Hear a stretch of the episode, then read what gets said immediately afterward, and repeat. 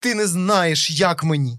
Ти лежиш два тижні в ліжку і не встаєш. Люди в війну жили, і все було нормально, а в тебе депресія. Ні з яких психічних станів не виростають пухлини. От ти там молода, худа, красива, троє дітей, всі діла. Що ж тобі сумувати? Іди краще помий вікна, і не буде в тебе ніякої депресії. Тобто, якщо ви хворі і бідні, імовірніше, що у вас буде е, той чи інший псих, психічний розлад.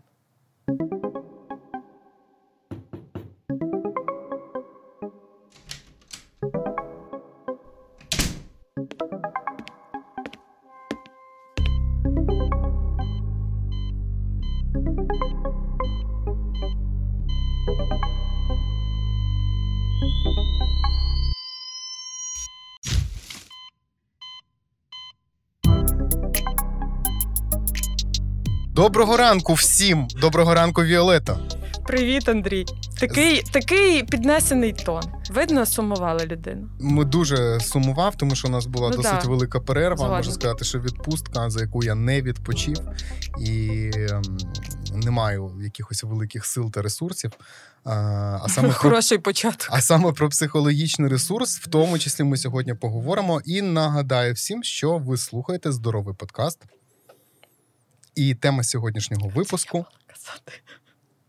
І що, якщо ти не Ментальне сказала, то це здоров'я. не, не рахується. Ну все, ви не слухаєте здоровий подкаст, бо Віолета цього не сказала. Вибачте. Ментальне здоров'я. Ментальне здоров'я. Е, дуже цікаво, що саме ми з тобою будемо сьогодні про це говорити, Угу. бо ми з тобою обоє не є фахівцями з ментального здоров'я. Добре, що ти не зізнався, що не є зовсім здоровим. Е, ти знаєш, власне, ніхто не є зовсім здоровим. Угу. Е, Я в якомусь з наших випусків про це згадував, але сучасна концепція психічного здоров'я. е, Вона не передбачає, що є аб- аб- абсолютно люди там без патології і якісь безнадійні. Тобто, ми всі знаходимося на спектрі, можна так сказати, в такому континуумі, е, де є дуже багато сходинок до безумства або навпаки в сторону психічного благополуччя. Ну, але все-таки є істинні питання, проблеми з психічним здоров'ям, е, тобто так звана велика психіатрія, є ті патології, які, ну, які визначені, які е, при невчасній або запізнілій діагностиці чи відтягуванні лікування м, ну, погіршують Велика психіатрія це там, де крутяться всі гроші. Тривалість і, і якість життя. Ну, так називається велика психіатрія і мала психіатрія. Мгм. Ну, прикольно. Я, чесно кажучи, не. Ну, тобто розлади, такі як шизофренія, наприклад, це велика психіатрія. Якщо це тривожний розлад, а маленька психіатрія це шизофренійка. шизофренік. Ага. Ну, я зразу хочу сказати, що ми не стигматизуємо е, ці захворювання, і один із, е, скажімо, шляхів, як цю стигматизацію у нас у суспільстві знищити, це відверто про такі речі говорити. По-перше. По-друге, не сприймати психічні захворювання як е, кінець світу чи кінець особистості, що от можна на людині ставити хрест, вона більше ніколи не буде нормальним членом суспільства і всяке таке інше. Тому що крім, крім е, того, як людина себе почуває, ще є, е, ну, тобто, які в неї є симптоми, прояви, так, е, настрій, самопочуття. Е, Ще є стосовно психічного здоров'я інша шкала це наскільки людина адаптована до життя, наскільки вона може працювати, забезпечувати себе, обслуговувати, бути корисним для суспільства навіть. Е, І це теж дуже важливо, тому що. Я думаю, що всі наші слухачі бачили е, фільм з Расселом Кроу, який називається Beautiful Mind. Е, Ігри разума його перекладали, здається. Е, Так от там людина страждала на шизофренію. І е, цей професор Неш, який, до речі, отримав Нобелівську премію в математиці, е, здається, хоча, можливо, його роботи були застосовані до економіки. Ну, він математик, тим не менш. Е, Він страждав своїм недугом до самої смерті. В нього залишалися галюцинації, він отримував терапію. Тобто, не можна сказати, що він був. в- Психологічно здоровим або психічно здоровим, тому що в нього був діагноз. Але тим не менш він був максимально адаптований. Він працював е, в крутій науковій установі, отримав премію, вів лекції студентам. У нього була родина. Тобто, можна сказати, що він був благополучний, врешті-решт. Але я б також не стала романтизувати е, якісь ментальні розлади і казати, що от людина з шизофренією це умовно якийсь геній, е, от йому присвячене велике майбутнє і так далі, тому що це все-таки розлад, з яким треба працювати, і потрібно якнайдовше постаратися зберегти оці когнітивні функції людини, її здатність до самообслуговування, заробляння на себе і таке інше. Тобто. Не потрібно це пускати на такий, е, ну, знаєш, самотік чи що. Ну, як правило, на самотік це пустити буває важко, Е, тому що ну, от в, в ідеальному світі можна було б ставитися до е, якогось психічного захворювання, так як ми ставимось до діабету. Ну, от є у людини якась патологія, вона з нею живе. Е, для того, щоб жити нормально і довго, е, треба якось модифікувати своє життя, тобто ти не можеш жити в усьому, як всі інші. Але з певними корекціями ти можеш нормально жити, навіть дуже добре жити. Е, Тому але таку паралель... Ну, різниця по... все-таки є, Андрій. Різниця є в тому, що психічні патології більш помітні оточуючим. Так, З діабетом але вони ти можеш... роз, е, роз, грубо, знаєш, якщо сленгово, вони розвалюють таку когнітивну функцію людини.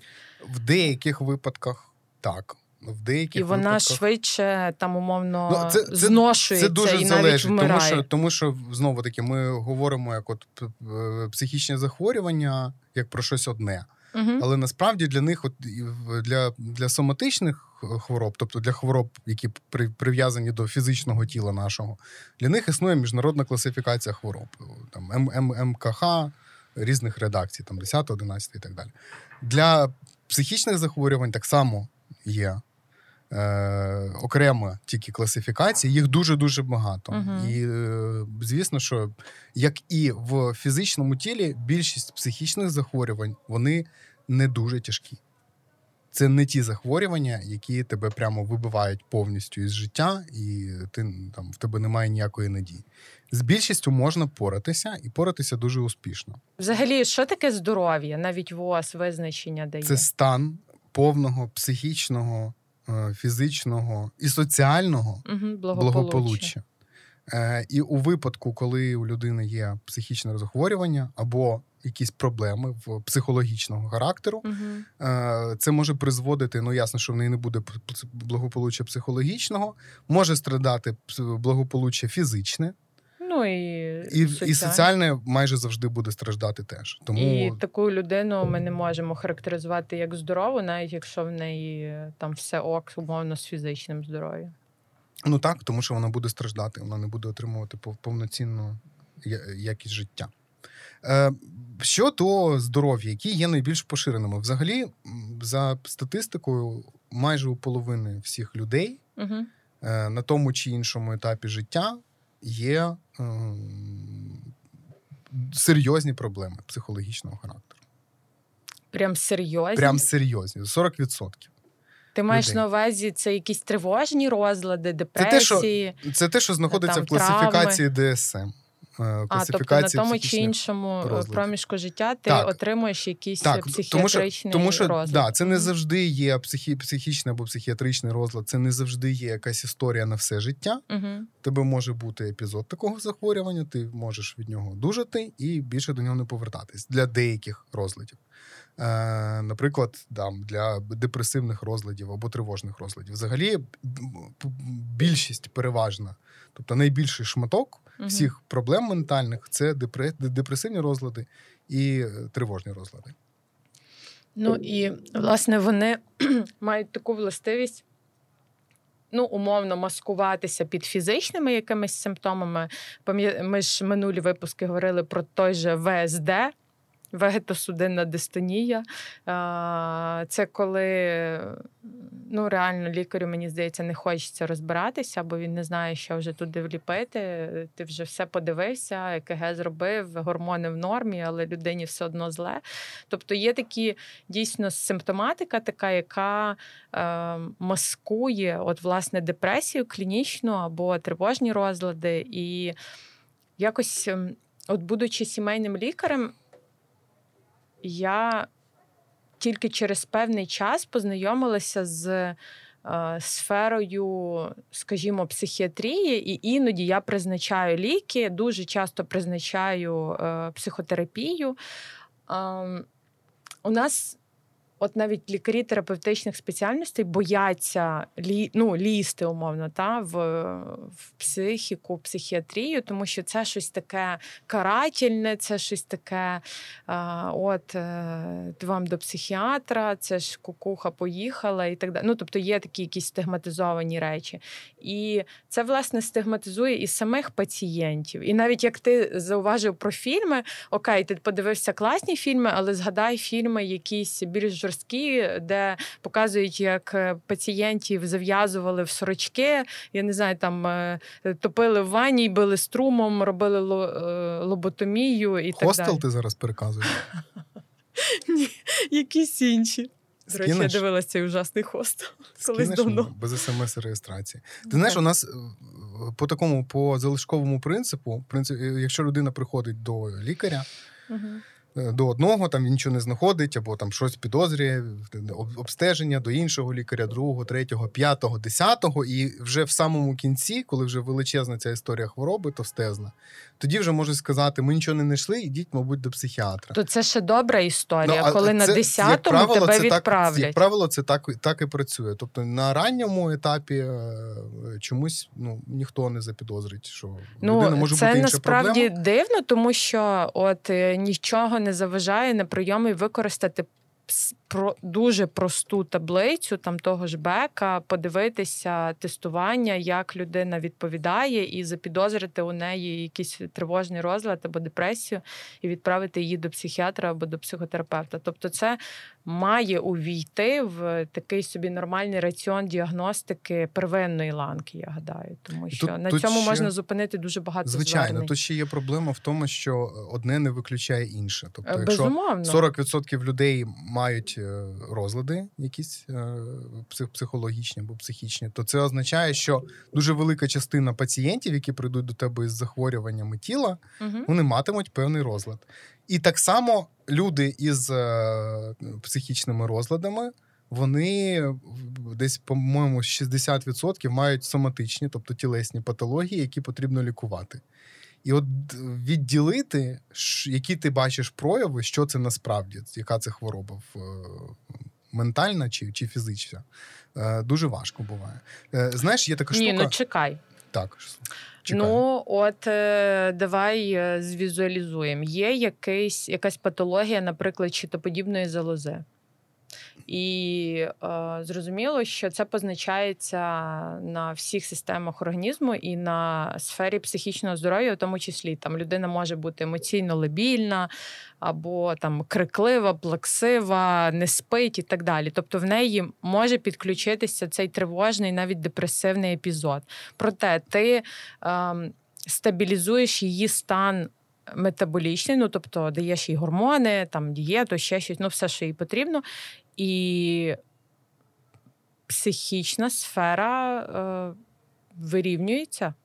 Вирівнюється, а тепер уяви таку Але саму якщо людину... в людини реально депресія, ти їй даєш е, там, не знаю, дієту, то нічого не поможе. Тепер уяви собі людину, яка має захворювання щитоподібної залози і біполярний ефективний розлад. А, ну так паралельні ну слухай. Так таке буває. Та, тому звісно, то і що справа. Буває. Тому то і справа. Що тут Ні, є ну, таке, тут звісно, в цьому що то і полягає складність. Є така, е, я не знаю, як це правильно назвати, ініціатива чи програма від угу. ВООЗ, яка називається MH-GAP.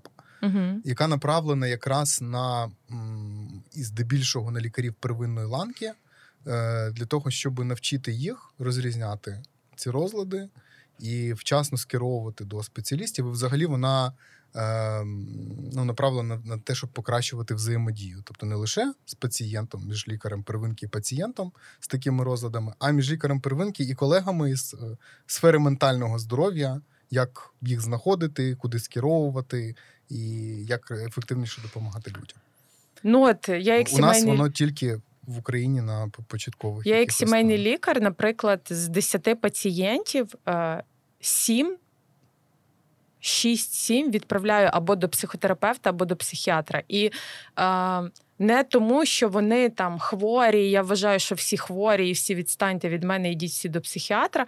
А тому, що, по-перше, це знімає стигму з слова психіатр. І якщо в людини є. Ем, ну там гіпертривога, якісь е, розлади сну, що може бути ну, дуже таким чітким проявом депресії, от саме там, і навіть шизофренії. Ну, тобто, коли є, коли людина тижнями не спить, або ну, от сон супер важлива складова взагалі життя людини. А, І це і знімає стигму, і це психодіагностика. Нікому, мені здається, не буде зайвою психодіагностика. Це прям хороша річ. Тож всім сімейним лікарям рекомендую не боятися психіатрів і психотерапії. Для себе особисто? чи Для, себе особисто пацієнтів? і для своїх пацієнтів. Прекрасно. Дуже добре, що це ти сказала, тому що, виходячи зі статистики, у величезного відсотка лікарів так само є проблеми ментальні, на які треба звернути увагу. Ну, звісно, це в принципі Е, як і в кожній популяції. чи можна перестрахуватися? От ти, як менеджерка здоров'я, як ти Спеціально сама себе «К» сказав. назвала. Угу, я знаю, що я, тому що я пробую бороти Вредний. твою внутрішню мізогінію. Угу. Так от, е, як менеджерка е, здоров'я, е, яка буде профілактика з твоєї точки зору психічних захворювань? Чи вона взагалі можлива? Психічних захворювань якого, ну давай так, великих чи малих?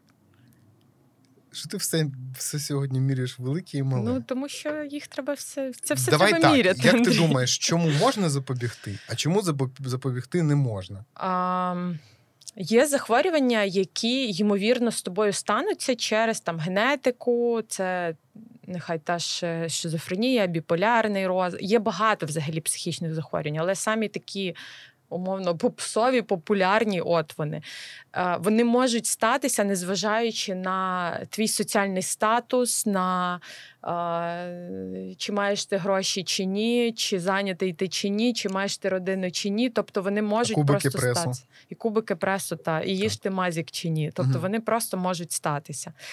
А, наскільки швидко такі хвороби можуть прогресувати, це можна контролювати. Тобто, е, ну тут взагалі суперусвідомлений підхід. Якщо в тебе в родині хтось має психічний розлад, то мені здається, що скринінги треба проходити е, з психіатром і робити якісь дії на випередження. Тобто, якщо в тебе є схильність до там депресії, до тривоги, е, вчасно відпочивати, змінювати діяльність, е, нормально спати, харчуватись. Тобто, всі ті речі, якими ми умовно піднімали імунітет пару випусків тому, це база, харчування, сон, фізична активність. І вчасне звернення не потрібно вже дотягувати до краю, коли ти там в істериках, або коли ти лежиш два тижні в ліжку і не встаєш, і, і тобі всі кажуть, це просто тобі не вистачає занять. Це е, зберись, тряпка, от іди в спортзал, і все, яка там депресія. Люди в війну жили, і все було нормально, а в тебе депресія. Ну тобто, оці такі. Ну, стигматизуючі неприємні речі. Тож тут дуже цікава штука. Я зразу хочу запитати: як ти думаєш, а є е- люди, яких можна характеризувати як е- там, ти лінива задниця просто? є. І що ти реально встань просто і почни щось робити. Встань і іди. Є такі люди чи ні? Є. Не боїшся хейту? Та ні, це мої полки шанувальники. Прошу дуже, нападайте, диванні експертики. Ну, Тому що з однієї сторони хочеться звернути увагу та привернути, що є ментальне Ну слухай, є здоров'я. люди ліниві, є. Ну лінь це погано Але, чи да, добре? але просто це треба- добре і погано. Треба ну, типу, усвідомлювати, що слово депресія, яке ми часто використовуємо, воно не завжди є ем, захворюванням. Тобто іноді ми називаємо депресію свій поганий настрій. Так, але це ми, Або ми ж про таке не дійсно говоримо. свою. Ну як е, ти знаєш, дуже багато людей зараз, коли все популярнішим стає тема Ти ментального такий здоров'я. ноготочок зламала, я в депресії. Да, вони, У. вони, вони намагаються звалити дуже багато із е, свого невпорядкованого, неправильного життя, яке не дає їм задоволення. Правильного життя, ви чуєте цього? Ну, правильного для їх, для них. Ну, для кожної людини є якесь життя, яке є правильним для них. Вони в цьому житті себе будуть почувати комфортно, таке життя і є правильним. От, відповідно, якщо людини такого життя немає, е, іноді вона схильна вигадати собі якийсь психічний розлад. Або, Ну, вигадати або психічний стан. розлад неможливо. Чому? ти Можна все одно сказати, десь в мене спалишся. депресія. Можна сказати, в мене Це депресія. доказано в судах. Ти десь спалишся все одно. Можна сказати, що в мене депресія, я тому Ну, в мене депресія, не можу то працювати, але я можу, наприклад, цілими днями дивитися залюбки е, якісь Кіно? кіношки, Але дивись, їсти, гуляти. от дивись, е, і- кіно і, при цьому, це а от працювати я не можу, що да, в мене говорити з ним неможливо. Давай. Кіно це цілеспрямована дія. Ти включаєш кіно, шукаєш кіно, і тобі ти включаєшся в нього, щось під нього їсиш, е, виходиш на балкон, загалом куриш отримуєш і так далі. задоволення Да, від це життя, тобі цілеспрямована дія. А якщо в тебе депресія, в тебе немає цілеспрямованих дій. Реально хочеться просто лежати з закритими шторами, ні, щоб ніхто тебе не рухав, ні їсти, ні пити, нічого. Тобто, це без. Е, безцільна якась така річ. Вона ти не маєш мети. От полежу два тижні, встану і піду. Ну тобто, І ти страждаєш. не знаєш, коли цьому. це Ти- Ти, закінчиться, страждаєш, коли тобі це почнеться. Ну, Навіть коли тебе ніхто не чіпає, ти не відчуваєш, що тобі добре. ну да. Да. Тому для всіх е, психічних захворювань є певні діагностичні критерії, і ставити собі самому або самій якийсь розлад дуже така нехороша річ. Це знаєш, як може така трохи трендова річ, але це Трендова, але точно нічого не має Треба спільного звертатися з... до спеціаль... Так само, як ви не ставите собі е, діагноз гіпертонічна хвороба або цукровий діабет, ви йдете до спеціаліста. Так само з ментальним здоров'ям треба звертатися до спеціаліста. І тут, напевно, варто додати, що гуглити. Це найгірше, що може бути в плані нагуглювати собі симптоми, навіть якщо є розлади там справжні депресивні чи тривожні, чи е, якісь діагнози, то е, намагатися справитися, почитаючи якихось модних коучів, е, там інста-експертів і так далі, це відтягує час і це може бути такою незворотньою точкою, тому що. Оця інфа, яку ти начитаєшся, наслухаєшся ефірчиків, хтось тобі, ну, от якийсь експерт, він вважає, що він тобі розкаже, як треба робити. Ну, це погано позначається на подальшій. Ну, перспективі. Я би сказав, що гуглити можна, е, читати щось можна. Єдине, щоб це були нормальні джерела, і не намагатися приліпити до себе все, що ви прочитали. Ну, слухай, як можна не приліпити, якщо ти, наприклад, чуєш, що от у вас там, не знаю, біполярний розлад. Ні, І якщо в людини стоїть, раз якщо в людини і Google. є діагноз так, то біполярного не афективного треба. розладу, ні, мені здається, тоді треба гуглити, якраз тоді і треба. Тому що треба про це читати, треба знати. Інакше, Ну, про, звідки я буду знати, про стан, що та, зі мною але не буде, про лікування. що зі мною буде далі. Чому? Про лікування теж можна почитати. Я думаю, що про лікування я думаю, що про лікування теж можна почитати, е, тому що, наприклад, навколо е, різних препаратів, антидепресантів, наприклад, є така величезна міфологія про те, що в тебе там відвалиться все, і ти будеш е, товстий імпотент, е, і що там тільки в тебе не станеться. Наркоман. Да, наркоман е, і, і, і овощ. Розумієш? Хоча це все неправда. Е, недавній. Е, Щось правда, щось неправда. не- недавній е, такий срачик у Фейсбуці, який розпочав е, керівник. Мабуть, це найбільше, я не буду називати, але це здається, це найбільша мережа приватних шкіл в Україні, е, який на своїй сторінці написав до е, пост про ем, СДВГ, про синдром дефіциту Мгм. уваги, да, і гіперактивність.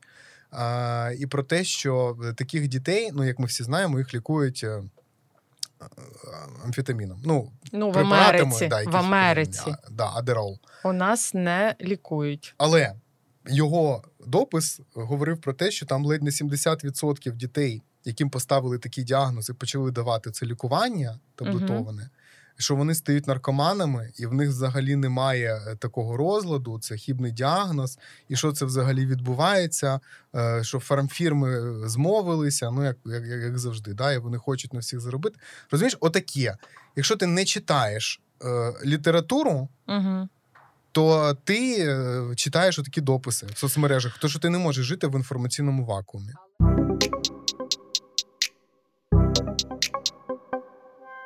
Випадіння людини із нормального спілкування і соціуму, воно погіршує будь-який психологічний стан, в якому вона знаходиться, тому що ми соціальні істоти. І багато в чому, те, як ми себе почуваємо, воно залежить від того, як з нами контактують і спілкуються інші люди. От як, як тільки ти опиняєшся в цій ізоляції, що в тебе якась болячка, про яку тобі та тобі гуглить не треба, от ти таблетки, що з тобою тобі не дуже пояснювали, не Ну, дуже ти... зрозуміло. е, Так а це так ну, і є. Ні. Це так і є. Ні. Можна. Це залежить, це дуже ну, така тонка матерія, але я не, не зміг би сказати, що нікому не треба читати. Ні, є люди, яким треба читати. Ні, треба читати у всякому випадку, але нагуглювати собі симптоми, ставити Ні, не собі діагноз Коли у людини є і лікуватися вона в може інстаграм читати. блогера, бо він великий коуч, психолог і так Я далі. тут, це тут діч. навіть Я з тобою про не це кажу. ти тут абсолютно права. Я кажу, що Нарешті. коли в людини є діагноз, ніхто їй не повинен забороняти читати нормальну літературу про це, хоча б щоб бачити, що зі мною буде далі. Що, скоріше всього, це не кінець світу. І це не означає, що я більше ніколи не буду щасливою або щасливим. У нас, на жаль, немає, практично немає як явища е, якихось груп підтримки, Угу. де збираються люди з подібними психологічними проблемами і обговорюють. Тому що це Ну, взагалі, взагалі групова психотерапія це класна навіть штука. навіть так, але я говорю навіть не про психотерапію, а Ага, просто, просто про клуб спілкування. спілкування, коли ти можеш побачити людей з тим же діагнозом, побачити, що вони бувають різного віку, різної статі, різних сексуальних орієнтацій, різного доходу, з родиною без, з кар'єрою без, студенти чи там е- бізнесмени, і ти можеш з ними говорити і бачити, що вони пораються з цими проблемами. З більшістю проблем впоратись можна. Я не говорю про е, якісь психіатричні захворювання на пізніх стадіях, там Мгм. хвороби Альцгеймера, наприклад, чи е, шизофренії, коли вже є розпад особистості, коли людина вже не є людиною, якою вона була. Угу. Я говорю про, про той етап, коли от ставиться діагноз, і з цим можна щось робити. Ну, взагалі, по суті, групи підтримки для будь-якого стану, це чи навіть якщо ти е, умовно людина, яка живе з е, родичем, з якимось психіатричним діагнозом, е, це теж непросто і це теж потребує певної підтримки. Тобто, взагалі, культури такої груп підтримки, ну якось. Якось немає. Немає. Те, що ми бачимо в американських кіно, Абсолютно, у нас це дуже реально виглядає круто. що у нас є, це про залежність від е, психоактивних речовин.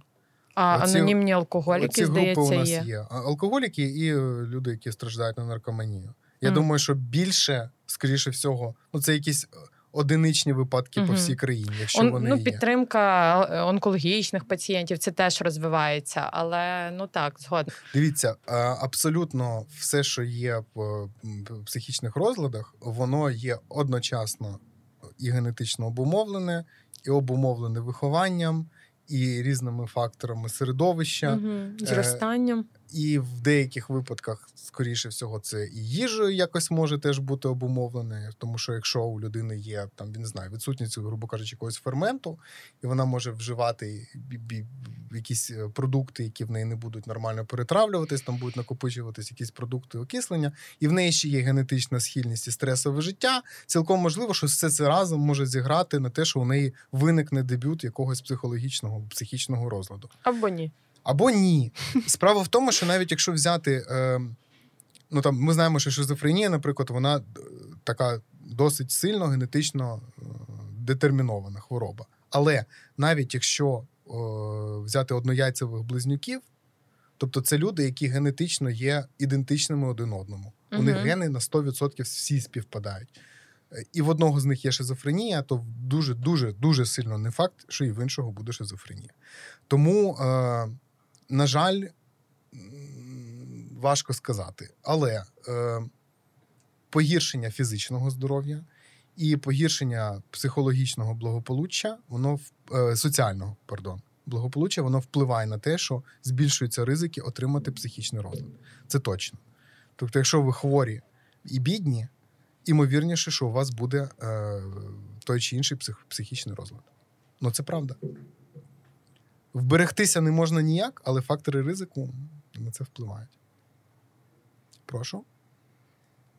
Я не знаю, як це закрутити. Можеш не відхилятись від теми.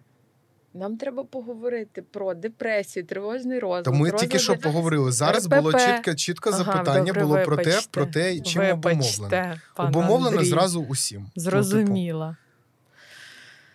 Е, Ок, значить, які найпоширеніші. Е, ну, що ти смієшся знову? це зараз ви можете спостерігати тривожний розлад. Які ж найпоширеніші проблеми ментального здоров'я, Андрій? Твої чи мої? Твої. Дайте дубінку, блін. А найпоширеніше це, Людей. це деп- депресивний розлад, Так. це біполярний афективний розлад, це тривожні розлади. Ну, на, на другому місці тривожні, а потім вже буде біполярний А афективний розлади харчової поведінки, ти вважаєш, що це ем, Е, проблема чи ні? Так, не завжди це діагноз. Угу. Тобто, для того, щоб це стало- діагнозом, знову таки треба відповідати певним діагностичним критеріям, тобто булімію і е, там, нервову анорексію.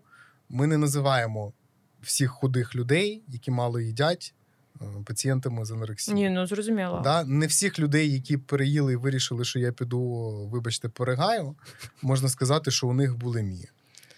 Ну, якщо це було один раз, то ні, не можна. Один раз не вважається. Не вважається. Мгм. А, ну, теж якесь там компульсивне переїдання. Є, але не завжди це буде діагноз. Тут дуже тонка межа між е, якимись проблемами психологічними і саме діагнозом.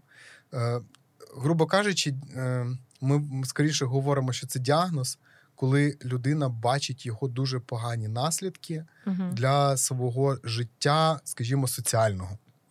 От якщо людина, е, дивись, можна випивати алкоголь, так, можна випивати алкоголь досить часто. І про тебе будуть всі знати, да, що ти це робиш. Але при цьому ти працюєш, в тебе є родина, якби ти не лежиш в лікарнях, в тебе є гроші на те, щоб випивати. Це одна річ. Інша річ, коли на роботі е, тобі перестають давати якісь важливі завдання, тому що знають, що ти не надійний, тому що ти п'єш. Інша справа, коли е, від тебе йде е, твій партнер, тому що він не може більше. Коли ти не спілкуєшся з батьками, тому що вони знають, що в тебе така проблема, і що це дуже сильно тебе змінює. Це вже буде діагноз. Розумієш? До цього можна сказати, що це чи є це проблемою дуже велике питання. Якщо в людини все добре, всіх навколо влаштовує і її влаштовує. Це що, діагноз? Розумієш, так само і з ну, розладами харчової розладами харчової поведінки. Мені важко уявити, е, щоб це був діагноз розлад харчової поведінки, будь-який з них. Да? І при цьому у людини немає жодних соціальних проблем. Так не буває. Людина не перестає ходити на якісь вечірки. Розумієш, людина починає більше замикатися в собі, тому що оця от якась і- інтимна хворобливе стосунки з їжею, вони не дозволяють їй підтримувати соціальні контакти. Тому що вона боїться кудись піти, щоб там щось не з'їсти, або що її над нею будуть сміятись, або так, як вона виглядає з її точки зору, да? що це всім кидається в очі. Виникають завжди проблеми у стосунку з іншими людьми. Ну, мені важко уявити психічний розлад, в якому цього не буде. Тому тут, тут, тут така є досить тонка межа. І не всі психологі... психічні захворювання вони одразу маніфестують, так що от бац, і в тебе зразу діагноз. Людина скочується Ну так, це в все багатьох випадках. розвивається Да, туди скочується поступово. Хоча не завжди. Іноді це трапляється навіть раптово.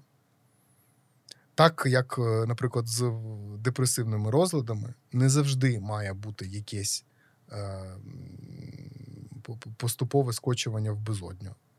Тому що е, якщо у людини є проблеми з виробленням там е, серотоніну, наприклад, mm-hmm. в головному мозку, то в якийсь день вона просто це відчує, коли ці рівні там знижаться критично, і в неї почнеться цей великий депресивний розлад. Ну все одно це не станеться враз. Е, вчора все було класно, а сьогодні ти такий раз, і серотонін не прийшов до тебе в гості. І ти в скотився в депресію. Ти тобто будуть передвісники, ну звісно. Ну, у людини може бути якийсь тригерний фактор, може щось статися, і вона влетить в одну секунду в цей великий депресивний розлад. Прям в одну. От секунду тому ще нічого не було. Потім щось стається, і в людини запускається цей механізм. Наприклад, е, людина працює на якійсь дуже стресовій роботі, там дуже сильно втомлюється, вона не встигає відновлюватися. І і в неї депресивний розлад. І люди схильні скоріше думати, що ти так виснажувався там чи виснажувалась, що, що це призвело себе а довів до, до депресії. депресії. Але насправді все йде навпаки. У людини починається депресія, і через це в неї немає сили, бажання взагалі нічого робити. Угу. І вона виснажується ще більше. Тому, якщо ми говоримо саме про е, деп, великий депресивний розлад, то скоріше він настане навіть не обов'язково через конкретно щось. Ну, Хоча і знову багато речей теж впливають. Да? Якщо ми знаємо там про післяпологову депресію, то очевидно, що вона пов'язана з е, фактом того, що були пологи, да? що з'явилася дитина. Але знову таки не тому, що тепер я не висипаюся, дивлюсь багато за дитиною, і в мене почалась депресія. Ні, почалась депресія, і дитина із-за цього тебе не радує, а навпаки. Ем... Таке. Ну і знову ж, е, твій е, не знаю, зовнішній вигляд, рід занять, е, гроші і так далі ніяк не пов'язані з виникненням або відсутністю депресії. Це знову ж такі стигматизуючі історії, коли. От ти там молода, худа, красива, троє дітей, всі діла. Що ж тобі сумувати? Mm-hmm. Іди краще помий вікна, і не буде в тебе ніякої депресії. Ну тобто, це одна з тих жахливих стигм. Е, е, ну і психічного е, здоров'я, і психіатрії, в принципі, тому що це не пов'язані речі. Можна ем, ну, бути умовно, я не знаю, в якихось там скромних е, фінансових е, умовах і бути щасливим і ніколи не страждати ні на які розлади. А можна е, літати на приватному літаку і мати депресію, тяжкі розлади. І це можна бути хітом леджером, зіграти оскароносну роль, бути секс-символом для жінок всього світу, ну для більшості жінок і деяких чоловіків і при цьому мати таку депресію, щоб покінчити життя самогубством. Ну, от, Коли тому... здавалось би, ти мільйонер, бажаний, коханий, тобі треба класнути пальцями, і навколо тебе буде там тисячі людей, які тебе з'їсти хочуть. Такий ти класний. І це не допомагає. Тому, на жаль, ніхто не застрахований. Чуєте багачі?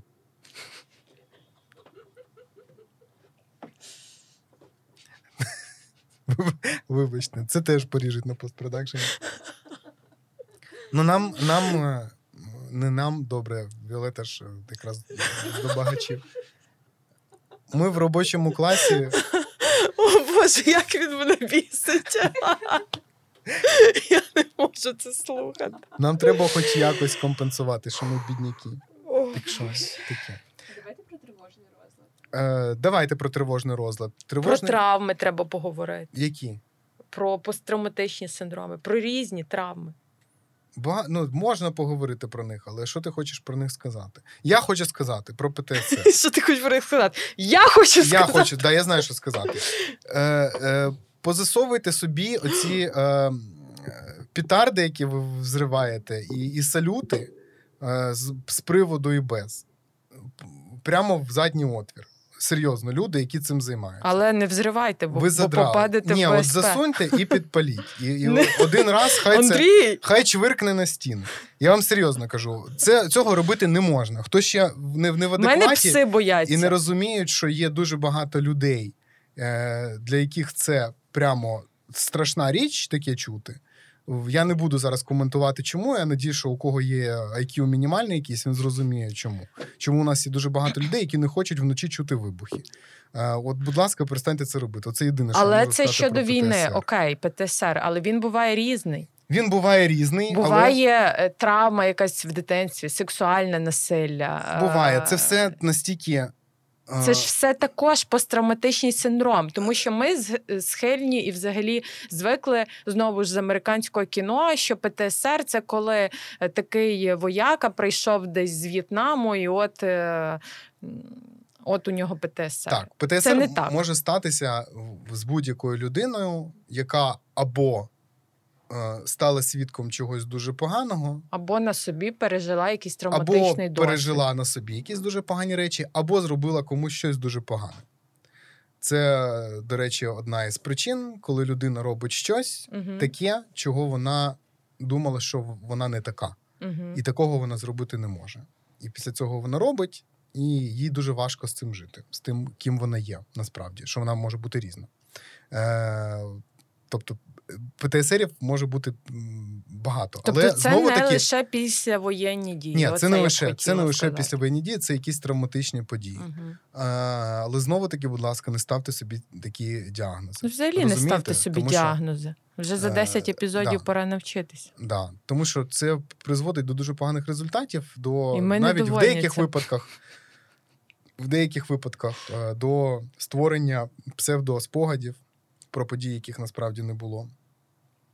Ну тобто є певний відсоток людей, які вигадують певні події. Мгм. Особливо це дуже сильно помітно. Я знаю, зараз мене просто закидають помідорами страшно. Мгм. Але коли з'являються, е, господи, як це назвати? Це не челенджі, а різноманітні рухи в мережі е, з Тобі капець. да, різноманітні рухи в мережі. Е, Там є певна частина людей, які дійсно належать до, до, до цього руху, тобто вони мали певний досвід, да, про який йдеться. Ну, це, мова. це типу якийсь там міту, я не боюсь Боже, сказати. Віолета, ти що? Кошмар. Я, я відхрещуюсь, просто це Віолета сказала. Чому? Я зовсім про інше говорив. Але е, є про це говорив. Але є інші люди, які е, зас- заскакують в, в останній вагон, так би мовити. MeToo не Щоб про отримати- MeToo це не про ПТСР, це про харасмент. Ну, а харасмент це ПТСР. Ні, якщо ти ставиш до рівня між харасмент і ПТСР, то ти робиш дуже погану послугу усім. Добре. Тому що не кожний харасмент призводить до ПТСР. Да? І не кожний ПТСР є результатом харасменту. Хорошо. Коли ти йдеш по вулиці, і хтось тобі свистить е, вслід, Давно такого не було. Ну, всі якісь це, певного, це певного роду харасмент. Вони всі сидять в телефонах, Це навіть роду- не свистять. Це певного роду харасмент. Розумієш? Але якщо Боже, ти після, це. але якщо ти після цього свисту, свисту впевнишся, що в тебе є ПТСР теж, бо багато в кого він є, е, то це якась пс- психоапропріація, не знаю, це дуже погана річ. Не, не треба таким Ок, не будемо тобто, влазити. цим мають, да, цим мають займатися спеціалістом, Мгм. тому я думаю, ми не будемо влазити в великі теми, тому що зараз, якщо почати розповідати, а яке воно у кого, то це нічим не буде відрізнятися від гугління симптомів, тому що людина Мгм. послухає і почне приміряти на себе. Треба пам'ятати, що ПТСР є. Виявити це, як правило, е, можна після візиту до спеціаліста. Мгм. Я би окремо ще краще поговорив про спеціалістів. Да, ми до цього дійдемо Да, але ми до цього дійдемо. Да. Про тривожний розлад. Е, мама, привіт. Е, про тривожний розлад, е, ну що, він є у багато, Ну що вже, і моя привіт. багато в кого. І він, і він є у, у мамів, дуже багато в яких. Е, мабуть, е, зараз не хочеться стигматизувати мамів. У, у татів він теж є. Тато, привіт. Але е, ми просто бачимо його частіше, можливо. Е, і знову таки, це м, дуже тонка лінія між тим, що у людини просто тривожна натура, Мгм. тому що є просто люди, які багато тривожаться. А от. Але коли це почне е, руйнувати ваше життя, тоді ви зрозумієте, що це у вас тривожний розлад. Або якщо ви раніше підете до спеціаліста, він вам, можливо, не дасть до цього довести. Тому що якщо я е, повертаюся там, до, до дверей посмикати, чи я їх зачинив, це одна справа. якщо я перестаю ходити, не Якщо я йду з праскою в руці і Ні. боюся, чи я її вимкну, Якщо я, я, якщо я не ходжу нікуди далі, ніж магазин там в, в своєму будинку, швидко скупляюся, біжу додому, Оце про мене. тому що двері ну, там, а раптом вони не зачинені. Е, Або я боюся вийти з хати, тому що раптом е, там газова комфорка вона Добре, залишилась відкритою. Розумієш, то це вже можна говорити, що можливо А що у людини всі, є хто заплатили, згадуєте? якісь А як, скиньте бабки? Хто хто? Ну, ладно. Не знову будуть вирізати. Ладно.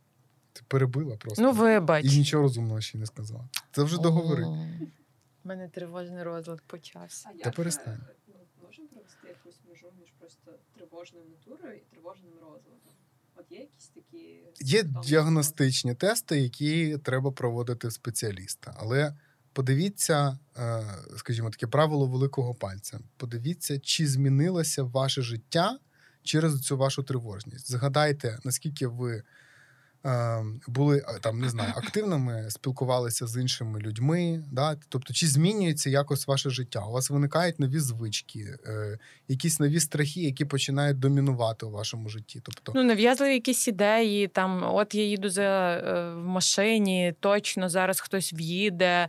Е, Про, ну, тобто прогнозування якогось е, е, найжахливішого майбутнього і тривога за життя, здоров'я якихось своїх близьких. Тобто вона постійна фонова, е, і вона з'їдає твою якість Так, життя. ви маєте страждати.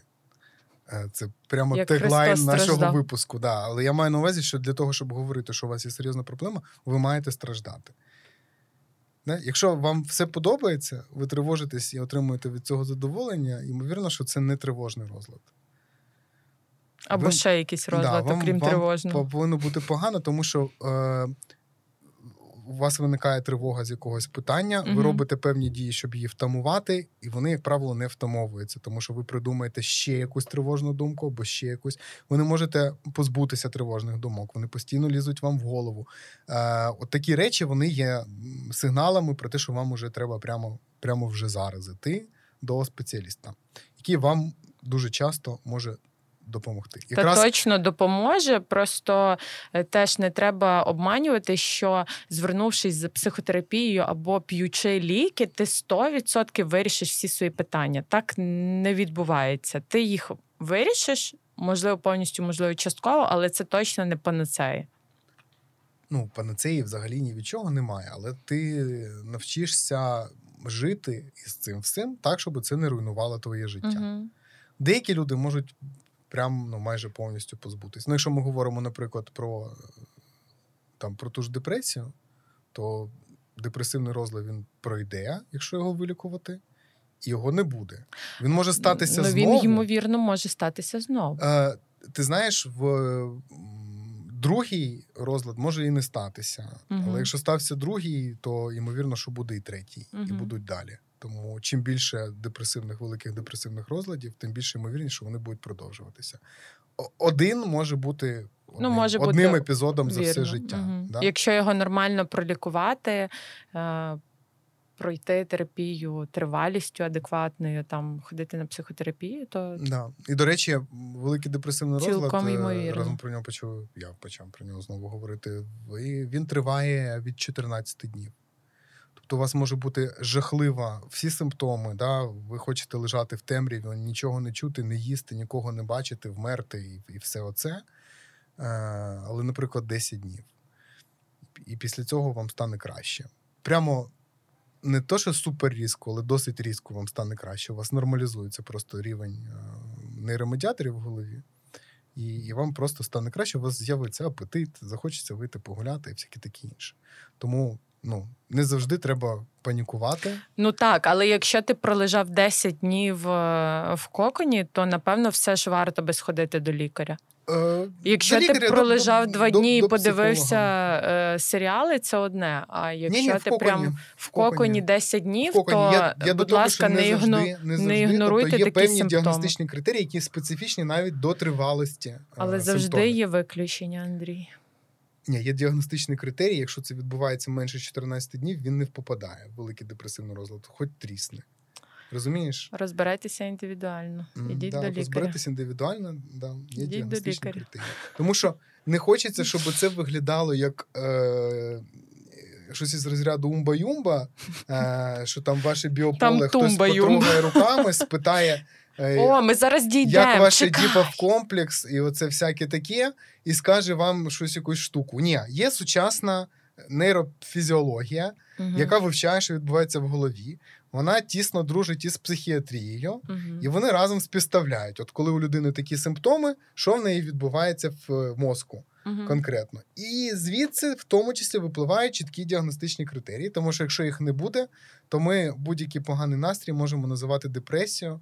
А на слова, що ну воно ж не так довго, я можу сказати: а ти не знаєш, як мені. Ти Ну, не тому знаєш. що ти справді не знаєш. Ти не знаєш, ти ж тому не є- можеш да, на себе надягнути Звичайно, відчуття тому іншої є, людини. тому є а діагностичні тим більше знецінювати їх, Андрій. А я що зараз знецінив? Та, Твої, твій розлад? Д- дос- Ми ж друзі. Друзям можна знецінювати все. О, божечки. Дай мені терпіння, Е, божечки. Ось таке. Психосоматика. Психосоматика. Погнали. Е, у 30% пацієнтів, які Та звертаються до хватить з цими відсотками. відсотки дуже важливі. Нас на них не тебе. звертають уваги. Ні, для всіх. Ну, Тому що коли ти знаєш про поширеність якогось явища, ти можеш думати, ну наскільки воно ймовірне. Мгм. Розумієш, якщо ти знаєш, що думаєш, що е, психічні розлади це там один зі ста, то ти в своїх пацієнтів і не будеш їх бачити. Якщо ти знаєш, що це 4 з 10, Блін, я у всіх це бачу. то я у тобі мене кажу, розлад що чи 4 з 10, тоді е, ти по-інакшому це все трактуєш. Так от, третина пацієнтів, які приходять до первинного лікаря, вони не мають, е, ну, в них немає фізичних причин, тілесних причин, які можуть пояснити їх скарги. Мгм. Що натякає на певні діагнози, так? Е, які називаються, вони дуже по-різному називаються в літературі, там соматоформні розлади. Ну, хай Ну, це класно називається, але є е, навіть спеціалісти, які називають себе психосоматологи. психосоматологи. Ну, тобто, це ж ціла історія, це ж е, цілий комерційний. Психостоматологи. да, так. психостоматолог. Е, цілий комерційний напрям, який е, Ти знаєш, і- мені активно цікаво, як вони, займається як вони лікують, тому що якщо вони надають Вони якісь добрим словом лікують, Так це класно. добрим бадом, добрим словом. ну, бад, аналізом. бади вже суперечлива річ з однієї сторони, але якщо вони Ні, ну є нормальні бади, просто ну якби не до того, до того, що Є і нормальні треба- бади. Угу. А що ні? Поговоримо, да. Та ми Ну, ж говорили. Ну, ти знаєш, у нас з тобою різні позиції. Ой, ну все. Просто. Ти думаєш, що за гроші все можна говорити, а я думаю, що не все. Тобі просто ще не платили нормальних грошей. Ніколи. Ніколи. Слухай, це давай вирізати, це взагалі не смішно. Так виріжемо. М, Подивись, як вона махає, вони не виріжуть. Коротше, е, я про що? Е, Про я не знаю, як психосоматику. про психосоматику. Е, людям дійсно. Такий знаєш, стан, в принципі, існує. Давай трошки при, А, прикладні речі. він Такий існує. стан, в принципі, існує, але його романтизують. Я не впевнений, що прямо можна сказати, що е, стан вашої психіки може викликати фізичні зміни в організмі. От я тобі розкажу. От, наприклад, людина ну, от нервує, та, якийсь Мгм. там екзамен або переживання. У неї може бути е, там, діарея, умовно. Може. Може. Да. В неї може десь стискати за грудиною, боліти м'яз, е, проявлятися якимись невралгіями, міозитами, і їй здається, що це серце і так далі. Може? Це больові синдроми. Може бути таке? Біль у неї може бути. Ну от. Біль ну, може тобто, бути. якісь прояви, умовно, сомато. Як їх? Ну от просто якщо ми, якщо ми почнемо перечисляти далі, то ми побачимо, що на цьому в принципі все і обмежується. Ну, але ж це існує. може от бути, воно. може бути прояви вегетативної нервової Ну, от. системи, як то діарея, пітливість, е, там почервоніння шкіри, Так. отакого плану. Це може бути, це псує якесь життя, безумовно. це, це псує. І ще може бути е, те, що е, якісь суб'єктивні скарги. на те, що в мене болить, десь чешеться, тягне, давить, Чешеться, до речі. чешеться, до речі, так. Але Але ми не можемо ігнорувати ці ми не скарги. можемо ігнорувати. Але ні з яких е, психічних станів не виростають пухлини. Ні з які психічні О, стани, ну, ніякі психічні стани не там, впливають на гіпофіз, що він перестане виділяти якісь гормони. Розумієш? ну звісно, Від розумію. І, станів е, не, не стають більш ламкими кістки. ну, це класно, що ти зачепив цю тему, тому що вона справді як е, логічно перетікаюча, коли є, а, якщо в тебе там е, не знаю, підвищений тиреотропний гормон, то це означає, що ти ображений і тобі треба там Тому що є прокричатися. Да? Я знаю, але от ми розвінчуємо цей міф. Да. Або якщо в тебе артрит, то це значить, що ти працюєш на нелюбимій роботі і не хочеш туди йти. Ну тобто, це повна діч. Скажімо так, е, є от нервова Чи там рак в тебе, бо ти ображений. Психосоматика, вона вся може бути пов'язана тільки з тим, куди має доступ нервова система. Тобто всюди. Не всюди. Да? Ну, От прямо не всюди. Е, Це або порушення якісь чутливості можуть бути, е, відчуття да, в тілі якісь, або це можуть бути органи, до яких підходять нерви.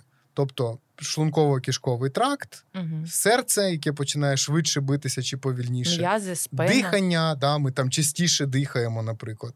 Е, шкіра, яка там змінює свій колір або вологість. Е, ну, то і таке все в основному. Тобто на, на, на функцію жовчного міхора не буде впливати ваш е, психічний стан. Ну там чи умовно від е, як є, до речі, якийсь російський блогер, він типу лікар, який е, вважає себе суперкрутим е, ендокринологом, який розказує пацієнтам, що в них е, проблеми з щитоподібною, бо в них образи, і їм треба кричати в подушку, щоб Мгм. вивільнити образи, і тоді ТТГ прийде до норми. Або І тоді ТТГ прийде. Прийде, да, Просто. як у сні. Або от е, там е, артрит, бо ти не хочеш йти на роботу, або е, рак, бо ти там весь такий ображений на всіх, і от тобі е, Ну, да, власне, так не можна трактувати то, психосоматику. Є ну, це сома- не психосоматика, є це сом- якась діч просто. соматичні хвороби, які треба лікувати в звичайного лікаря. А є, Звичайно. Да, а є ваші Лікар суб'єктивні звичайний. скарги, і частина з них не пояснюється нічим, що відбувається у вашому тілі. Мгм. Тобто, грубо кажучи, можна сказати, що це у вас в голові. Не завжди, але досить, досить часто. І Але лікар не може це ігнорувати, і він повинен зробити всі дії, направлені на те, щоб якість життя пацієнта вирівнялася і да, була покричати в подушку, привести Да, ТТГ. піти, піти до психотерапевта, назначити ліки. А, Іноді, да. не Але для цього треба, подушку. треба обстежувати людину. Е, інколи це якась змішана історія. Наприклад, є е, такий діагноз, як е, біль в спині. Так. Він прямо так і, і називається: lower back pain. Е, від цього діагнозу страждає там величезний відсоток, особливо чоловіків, да, там, після 40 років. Е, і в, там прямо нічого немає дуже часто. Тобто ви зробите МРТ, КТ, там помацаєте, що завгодно. Там не буде протрузії, зміщення якихось там Ну, навіть якщо буде протрузія, Ну так, то вона не буде пояснювати те, що відбувається. вікові зміни, що робити? Вікові зміни, да. Вона не пояснює таку симптоматику. Е, при цьому людині боляче дійсно, але що цікаво, що багатьом людям, і це навіть є в деяких протоколах лікування, допомагають антидепресанти. Антидепресанти зменшують біль в спині. Ну, офлейбл завжди їх Так, використовують. Тому, е, тому ми не можемо При тут точно сказати, синдромах. як, як розділити оце, що воно існує чи не існує. Тому що в основному це стосується різних відчуттів, в основному болю, але й інших відчуттів теж. Тому що там біль і його не можна виміряти апаратурою. Угу. Майже ніяк. Ну там можна в експериментальних умовах, але це не те, що можна до людей використовувати постійно. І тому нам треба вірити на слово людині. А те, що людина відчуває, воно може бути дійсно іноді в неї в голові. А іноді це може бути пов'язано із якимось утвореннями в організмі. Ну, звісно, але ми обстежуємо людину спочатку соматично, обов'язково. Ну, тобто, ми не можемо. Прийшла людина, от мене тут болить, ай не видумуй, на тобі антидепресанти, йди звідси. Ну, це теж ні про що. Це Тобто, теж не про що.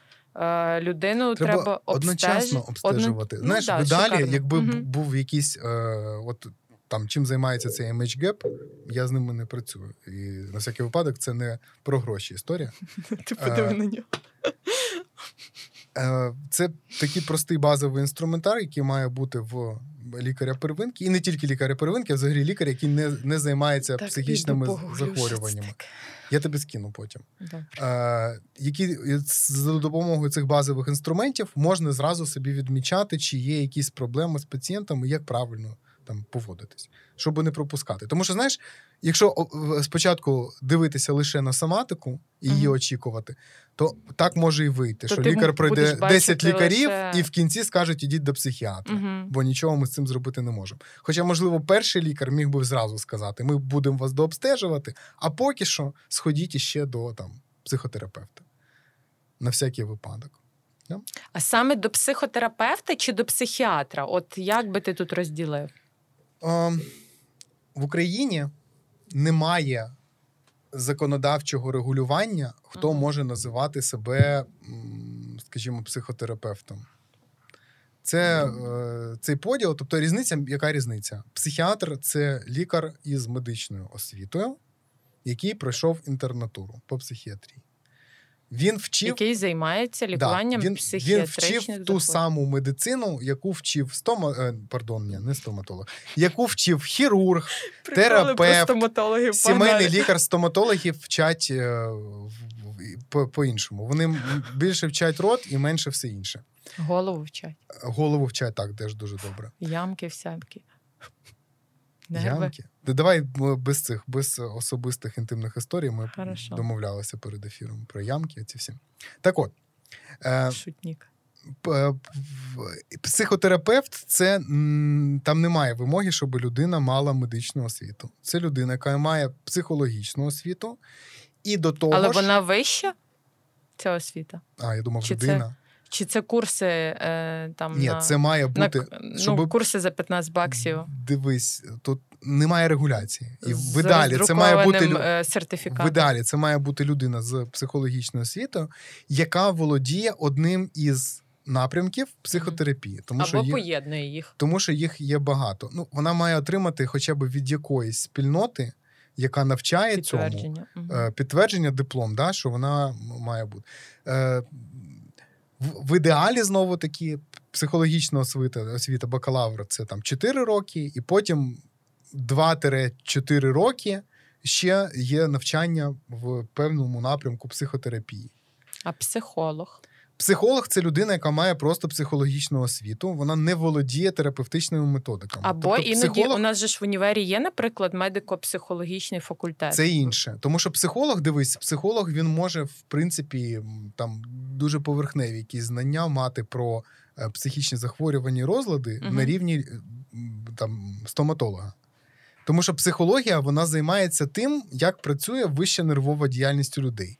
І психолог може е, працювати HR, наприклад, або він може працювати в рекламному агентстві, А якщо по спеціальності все-таки? ну, по спеціальності. А, тобто ти маєш Розумієш, на увазі це- це тобто адаптувати не, там умовно Це не про, е, не про хвороби. хвороби. Угу. Це загалом. Хвороби там теж вивчають, але дуже Мгм. поверхнево. Тому що є багато. Психолог може працювати в школі, Мгм. і його головним завданням буде е, Адаптувати там дітей. вивчати, як впливати на увагу людей, Мгм. дітей, да, там, ким вони хочуть стати. Це все теж психологія. Е, Вона дуже велика. І е, є напрямок, який називається клінічна психологія. Як правило, це магістратура, коли людина після базової психології вчить вже більше про хвороби. Це прямо психологія про хвороби. Вона є клінічним психологом, але не є психотерапевтом. Тобто вона не може ем, надавати лікувальні послуги словом, скажімо так. При цьому е, є такі, я сподіваюся, що це все не занадто заплутано. Да? Е, є ще е, психолог-консультант, да? практикуючий психолог. Це людина, яка не повинна лікувати е, психічні захворювання, але вона може консультувати. Наприклад, якщо у вас є складна ситуація в житті, Мгм. ви можете прийти до психолога, консультанта. Він йому не треба медичної освіти. Да? Він володіє певними техніками для того, щоб вам допомогти вирулити звідти. Тобто це такий собі коуч. Ні, це не коучинг. Не коуч. Мгм. Е, яка, А коуч як це буде, не яка буде різниця? Яка буде різниця? Жоден психолог, який є фаховим, не може дати вам пораду. Якщо вам психолог дає поради, як треба вчинити, значить це коуч. Він не психолог. Е, В парадигмі психології єдиним експертом з вашого життя є ви. Тобто це таке собі віддзеркалення. Е, Психолог може, використовуючи певні техніки, допомогти вам самому або самій знайти відповіді на питання, які ви хочете. Він не відповість за вас. Якщо вам психолог скаже, е, що там не знаю, треба розлучатись або треба міняти роботу. е, Розумійте, що у вас вже не взаємодія психолога і клієнта. Мгм. Це щось вже інше. твоя подружка, Це- яка так, тобі це може радить. бути друг, ага. або коуч, який буде говорити, що ти платиш. ми поставимо зараз цілі тобі, і ти їх будеш досягати, а я тебе буду коуч. Це непогано, тому Мгм. що такі послуги теж є, вони потрібні, просто не треба плутати. Е, Психолог не може розв'язати ваші проблеми. Психолог може е, і повинен в ідеалі, і ось чому добре, щоб психолог мав відповідну освіту. Тому що сьогодні можна не мати освіти і надавати послуги психологічного Ну, консультування. слухай, тому є, що це є не умовно лікарі, які надають послуги, Ну, які не є лікарями. Тобто Е, лікарська діяльність вона хоча б регулюється законодавчо. Тебе має бути сертифікат. Конечно. А от я можу відкрити, ну, є хоча б база законодавча, да? і Мгм. в теорії до тебе можуть прийти і тебе закрити. В теорії. Да. Так. А тут навіть в теорії немає такого варіанту. Тобто я е, можу відкрити там ФОП, Написати Вибрати- інформаційні послуги. вибрати ні, я можу вибрати квед е, допоміжні послуги в е, там чи якось психології, чи щось таке, якось воно називається, і все. Я можу надавати послуги консультанту. Угу. Розумієте? Хоча в мене немає фахової освіти. Для чого треба освіта психологу? Тому що до психолога з великою ймовірністю періодично будуть звертатися люди із психічними розладами, серйозними. Не обов'язково це буде якийсь діагноз, але це може бути е, таке щось до, до, до- субклінічне, як у нас кажуть, да? коли це щось межове, і воно ось, ось може перейти в діагноз, наприклад, Мгм. великий депресивний розлад або там тривожний розлад. Так от він має направляти до когось іншого. Наприклад, він може направити до психотерапевта. Не до психіатра, А чому? але до психотерапевта. Що чому? Чому не може він направити до психіатра? Е, скажімо так, е, психіатрія. Ну, це якраз та Послухай, сфера, коли психіатрія можна в основному. Психіатрія в основному, от чому існує так багато цих різних спеціалістів? Психіатрія вона займається медикаментозним лікуванням, Ну не тільки, вона діагностикою займається. діагностикою, а потім медикаментозним лікуванням. Ну, Відповідно, е, треба розуміти, як працює, скажімо, голова кожного лікаря. Ти ж погодишся, що кожен лікар по-іншому дивиться на пацієнта і бачить щось своє. угу. Тому е, психіатр може поговорити з пацієнтом, сказати: у вас немає нічого, що треба лікувати таблетками, і відправити. Так. При цьому, можливо, людині потрібна психотерапія. Угу. Хороший психіатр підкаже, що тут таблетки не треба, але я б вам би там радив от, звернутися до такого спеціаліста, з ним поговорити. Інші психіатри можуть сказати: не задрочуйте мене, да, не забирайте час, нічого тут нема, ідіть.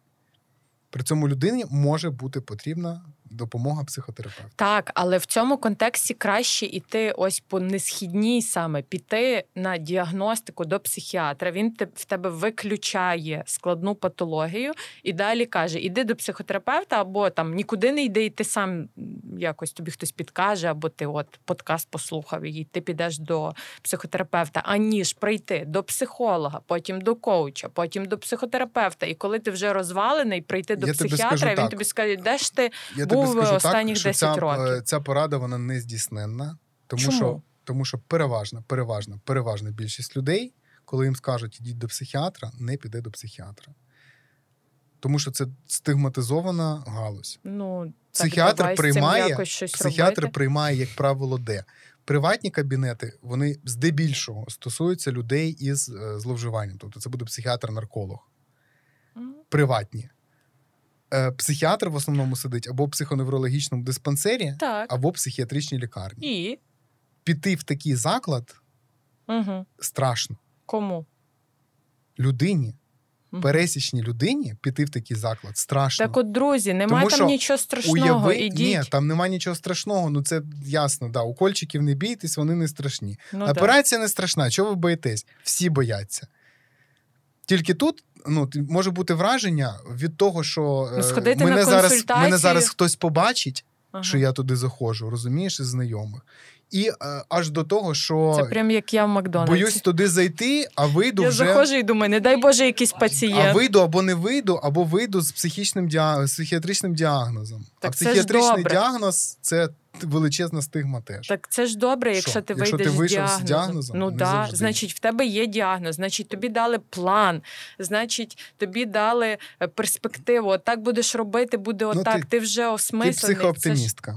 Це прекрасно. Ти психооптимістка. Я, би наприклад, радив, Борюсь радив просто людям.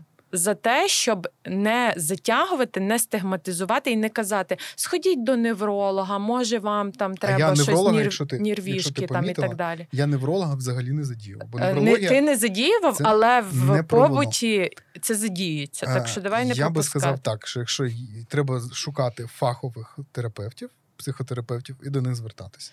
Краще працює, коли це поєднується. Е, А я не, не згодна з тобою. Ну, Краще, ти коли бути- тобі Ти, призначають. ти можеш бути не згодна, але є наукові дані Ага, про це. ясно. Ну тобто я можу прямо відмахнутися статтями, тому що якщо говорити е, про Я веду просто до того, вибач, я все-таки тебе переб'ю. Я веду до того, що не всім людям з депресією потрібні ліки, і не всім людям, да, всім, напевно, людям з депресією потрібні, е, потрібна психотерапія. Перестань. Але не всім потрібні ліки. Іноді можна справитися однією психотерапією без ліків. Розумієш?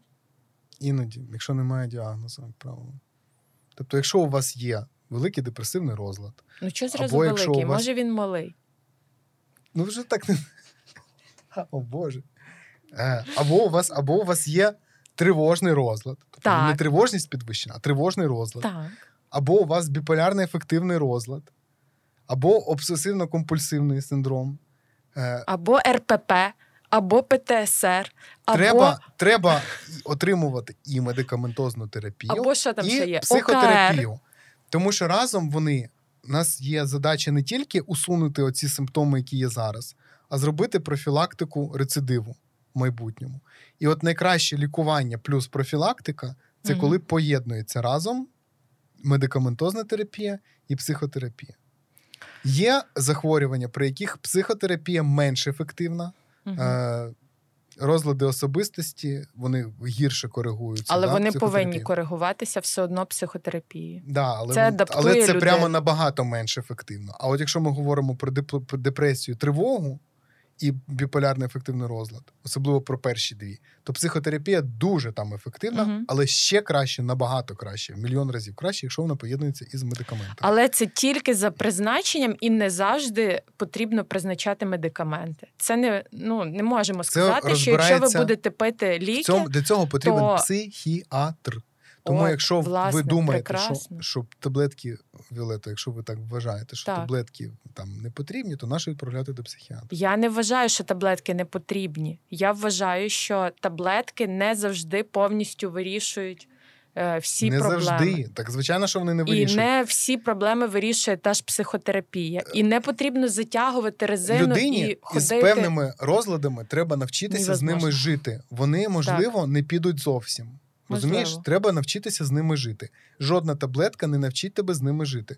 Вона Вірно. може вирівняти фон нейромедіаторів в тебе в голові, Вірно. для того, щоб ти міг адекватніше сприймати реальність, не варитися в своїх думках лише і Все побачити що проблему зі, зі сторони. Як тільки ти вийшов у цей рівний стан, коли ти можеш чути і, і критично до себе ставитись, тобі треба людина, яка тебе навчить жити з тим, що в тебе є, з тими проблемами, і поратися з ними Так, в нормальний спосіб, дорослий, адекватний. Ця людина і є психотерапевт. згодна. Отак це і працює. Тобто таблетки виводять тебе із ступору, ну, штопору, як це назвати, да? із такого дуже тяжкого стану. Коли ти вже можеш думати більш-менш адекватно, тобі потрібен психотерапевт, який тебе навчить, що робити далі. Окей, давай два слова про таблетки. Давай. Є- є навколо є рецепти.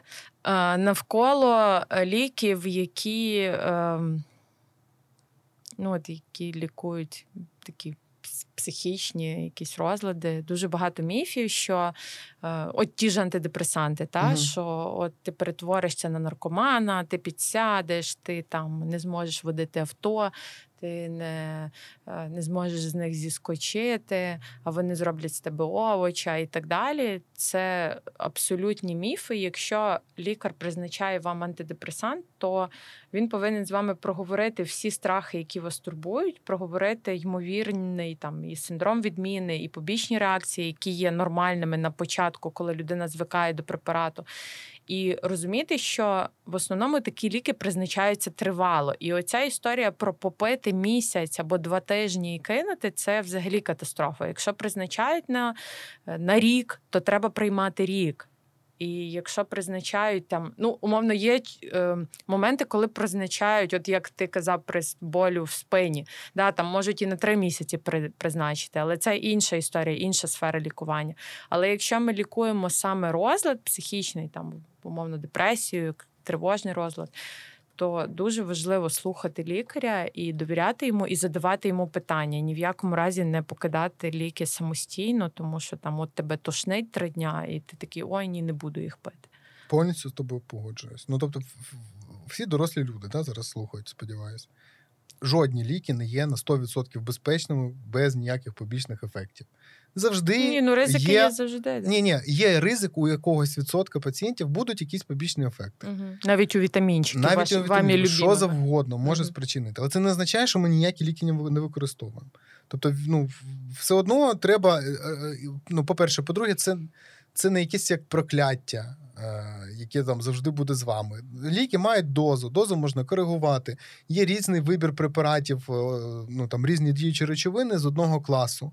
Можна підбирати. Одним людям допомагає краще одне, іншим інше. Так, це теж важливо, що Да. не завжди ті ліки, які е, класно допомагають сусідці, поможуть вам. Іноді треба відфільтрувати декілька препаратів і, і знайти той самий. Не завжди е, Так, тому один. самопризначення чогось подібного там до Ну, і ваших це ж репер... рецептурні е, ну, речі. Їх можна дістати. можна, да? Ну як? Ти можеш дістати людину, наприклад, то ти можеш виписувати рецепти? Так. Ну, от я твій друг. Я тебе попросив би виписати, щоб не виписали мені. Не знаю, виписала. Ну, все, бачиш, значить можна дістати. Ти- Ні, ні, ми говоримо не про наркотичні речовини, ми говорили зараз про антидепресанти. Е, ну, я просто кажу, що можна да. знайти. Можна знайти. Хтось В принципі, може, в тебе печатка теж є. хтось може, хтось може отримувати антидепресанти, віддавати е, свої таблетки якомусь знайомому. Розумієш, або ділитися. Ну, тобто є дуже багато варіантів, як це, як це можна зробити.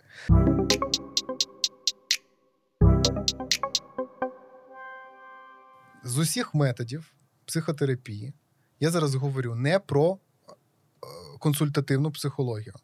Тому що як справлятися з різними проблемами в житті, е, можуть вас навчити різні напрямки. Комусь подобається щось одне, психоаналіз, е, комусь, я не знаю, там символ драма, гештальтерапія, екзистенційна терапія, там що завгодно. Ми, оце, це напрямки, в яких, якщо у вас просто консультування, будь ласка, вибирайте те, що вам до душі. Якщо ми говоримо про психічні захворювання і розлади, то найбільш ефективним на сьогоднішній день є когнітивна поведінкова терапія.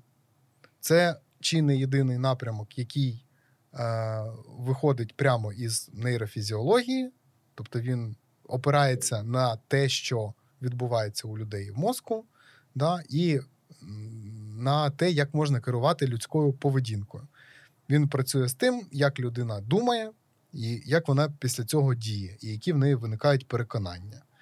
Е, вона дуже така механістична, е, там менше уваги буде сконцентровано на е, трактуванні ваших снів, скоріше всього, взагалі не буде.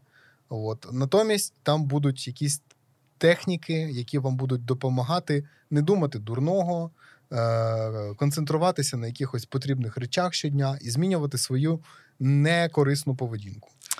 А я б сказала ще, що тут потрібно ще обрати спеціаліста, який має відповідну освіту, і він може в своїй практиці використовувати різні методи терапії. Так, у нього може бути основа, але він може використовувати якийсь арт і схему, і якісь підходи з е, гештальду чи з психоаналізу. Але важливо, щоб вам.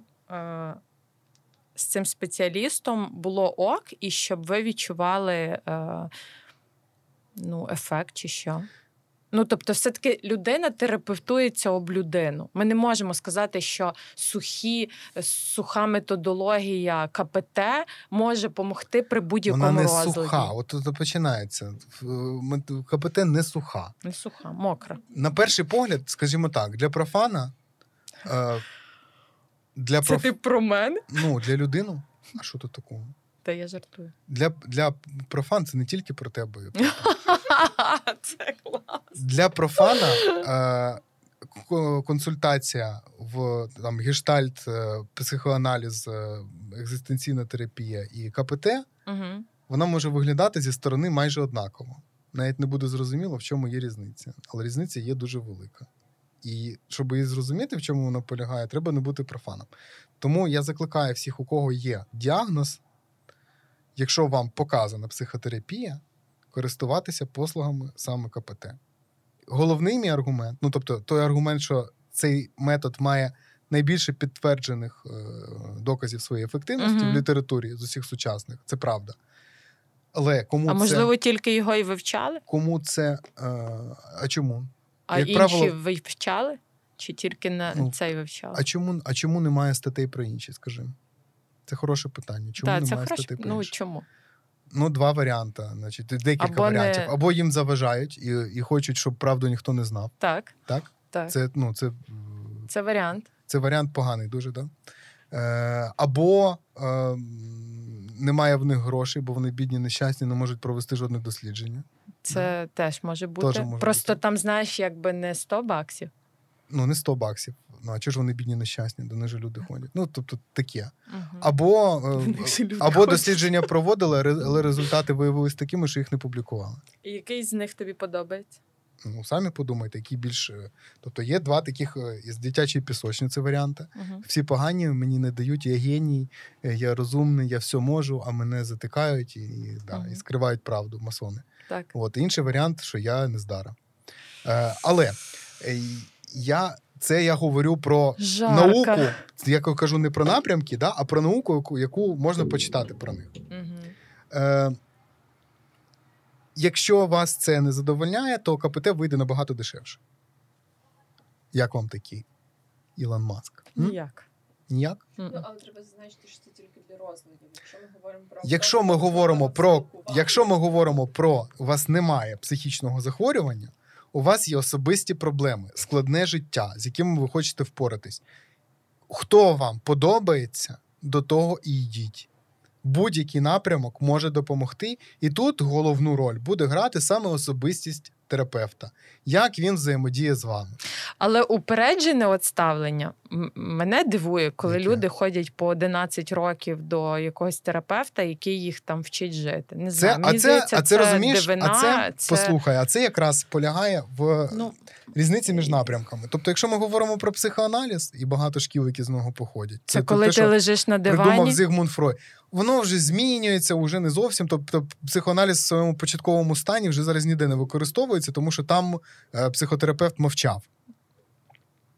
Клас. Він слухав, що говорить пацієнт, потім пацієнт замовкав, і психотерапевт йому розказував, що це все значить і що йому треба робити. О, це мені таке треба. Да, це тобі таке треба. Діалогу не було. Тобто зараз майже всі напрямки, я ж кажу, вони вирівнялися в підходах до там, спілкування, скажімо. Да? Угу. Не те, що робити з цією інформацією, а як ця інформація добувається. Угу. Тому інтерв'ю, це клінічне у психолога, консультація, воно виглядає дуже-дуже схоже між різними напрямками. Але ем, в деяких системах терапевти, психотерапевтичних вважається, що е, клієнт може ходити до тебе роками. В деяких вважається, що ти порушуєш етику професійну, тому що якщо ти не вирішив швидко цю проблему, да, ну, ти не можеш вирішувати якусь проблему в спілкуванні, що людина не може спілкуватися, там у неї е, social anxiety, да, наприклад, що їй треба два роки е, від цього позбавлятися.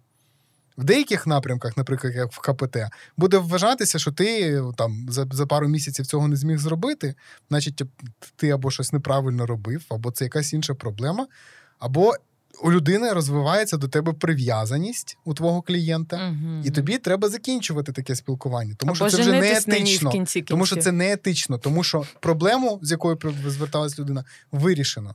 Uh-huh. І вам нема про що говорити з цього приводу. Якщо є інший привід, його треба знаходити.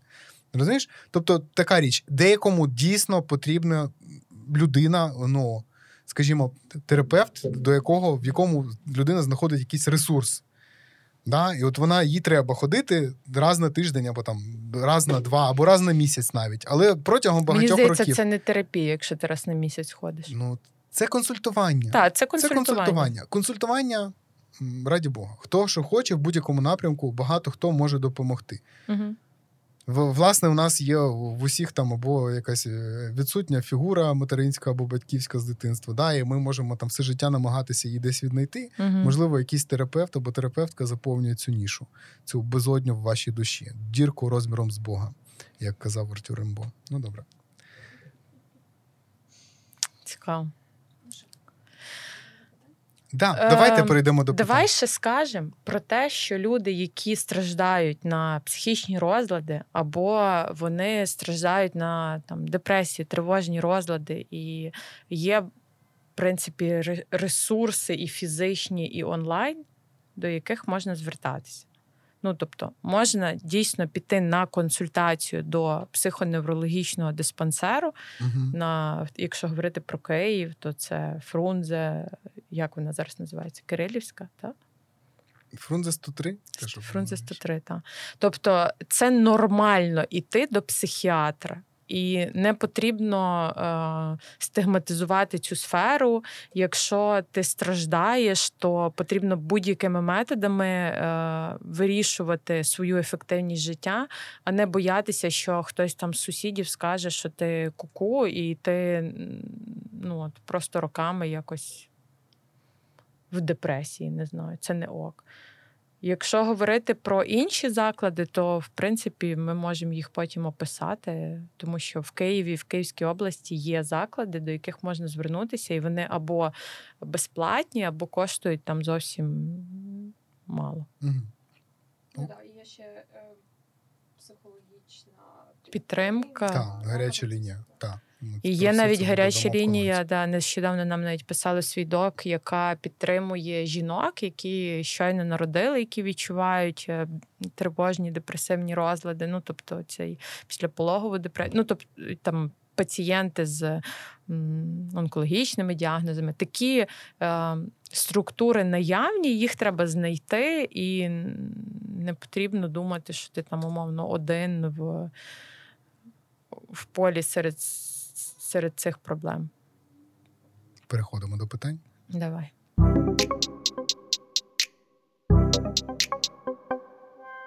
Привіт, я Ліза і маю такі питання до ведучих.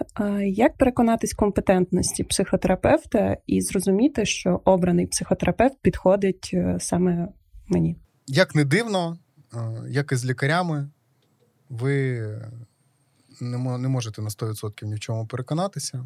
Тому що для цього треба бути теж фахівцем, тоді, можливо, можна зрозуміти, який перед вами фахівець. Але ви можете поцікавитися і повинні поцікавитися тим, е, де людина навчалась, і скільки вона цьому навчалась. Тобто в неї має бути якийсь документ, диплом чи сертифікат, який посвідчує, е, де вона навчалась. А потім ви просто е, почитайте про е, цей навчальний заклад, да, або про цю там спілку, асоціацію, яка е, видавала дозвільний документ на практику цій людині. І самі вже подумайте, ну, хочете ви такого спеціаліста чи ні. Тобто, серед психотерапевтів можна зустріти людей з медичною освітою, з формальною освітою, психологічною, uh в які закінчували якісь університети, державні або, або приватні.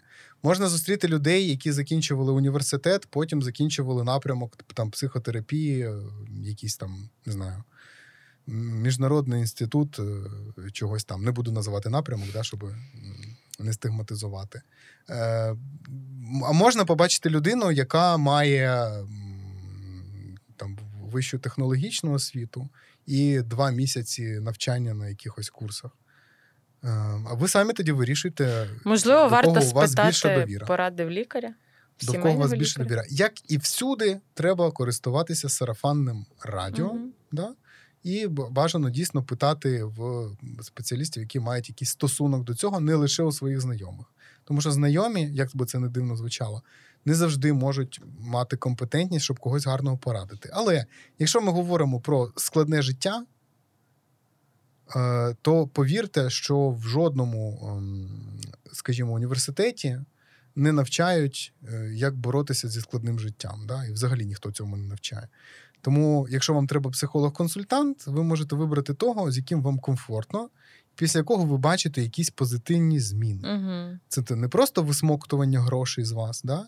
Е, і не те, що я пішов, пішла там чи пішов до психотерапевта, все класно, кинула роботу. Е, там, типу, з друз- з друзями я більше не спілкуюся, розлучилася, з батьками теж не спілкуюся, тому що вони всі були аб'юзери. Це От, ти е, почитав книжку тепер- Лобковського чи що? Тепер, тепер в мене все добре. Я живу так, як я хочу. Да? Е, теж подумайте, наскільки це адекватно. Тобто мають бути якісь позитивні зміни.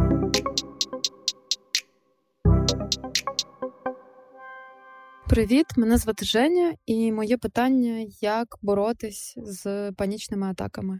Ну, боротись, я б, напевно, взагалі це слово відкинула.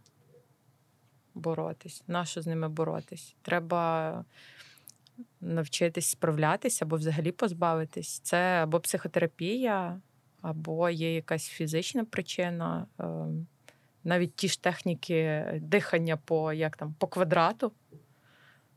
Є ж таке? Спасаку Коцькому, по образцовому. по образцю. Е, Потрібно звертатися до психотерапевта. Я би додав, е, що треба звертатися саме до спеціаліста в напрямку когнітивно-поведінкової починається. терапії з панічними атаками, тому що цю проблему Зараз ви вирішите там буквально за лічені сеанси. Вас навчать, Ну, слухай, не вас будь навчать таким Вас навчать. Чому? Так там справа в тому, що панічну атаку можна довго шукати, яка в мене була психотравма в минулому житті. Угу. А можна людині показати, е, що оце от називається панічна атака. Отак от вона проявляється. Ми відстежимо, як це відбувається у вас. От які зміни у вас відбуваються. От що треба фізично робити: там заземлятися, е, дихання, ще щось. Вам покажуть техніки, от ви їх тренуєте. От ми пробуємо. У вас стається псих... панічна атака. Ви з нею справляєтесь краще ніж минулого разу. Ви бачите, що це допомагає. Все, ви вдосконалюєтеся в цих вправах. Це фізичні, скоріше, якісь да, Мгм. методи, ніж е, глибоке копання. Якщо ви хочете зрозуміти більш детально, що там з вами відбувається, то ви можете обирати різних спеціалістів. Але оскільки питання було конкретно, як боротися з панічними атаками, рекомендую КПТ.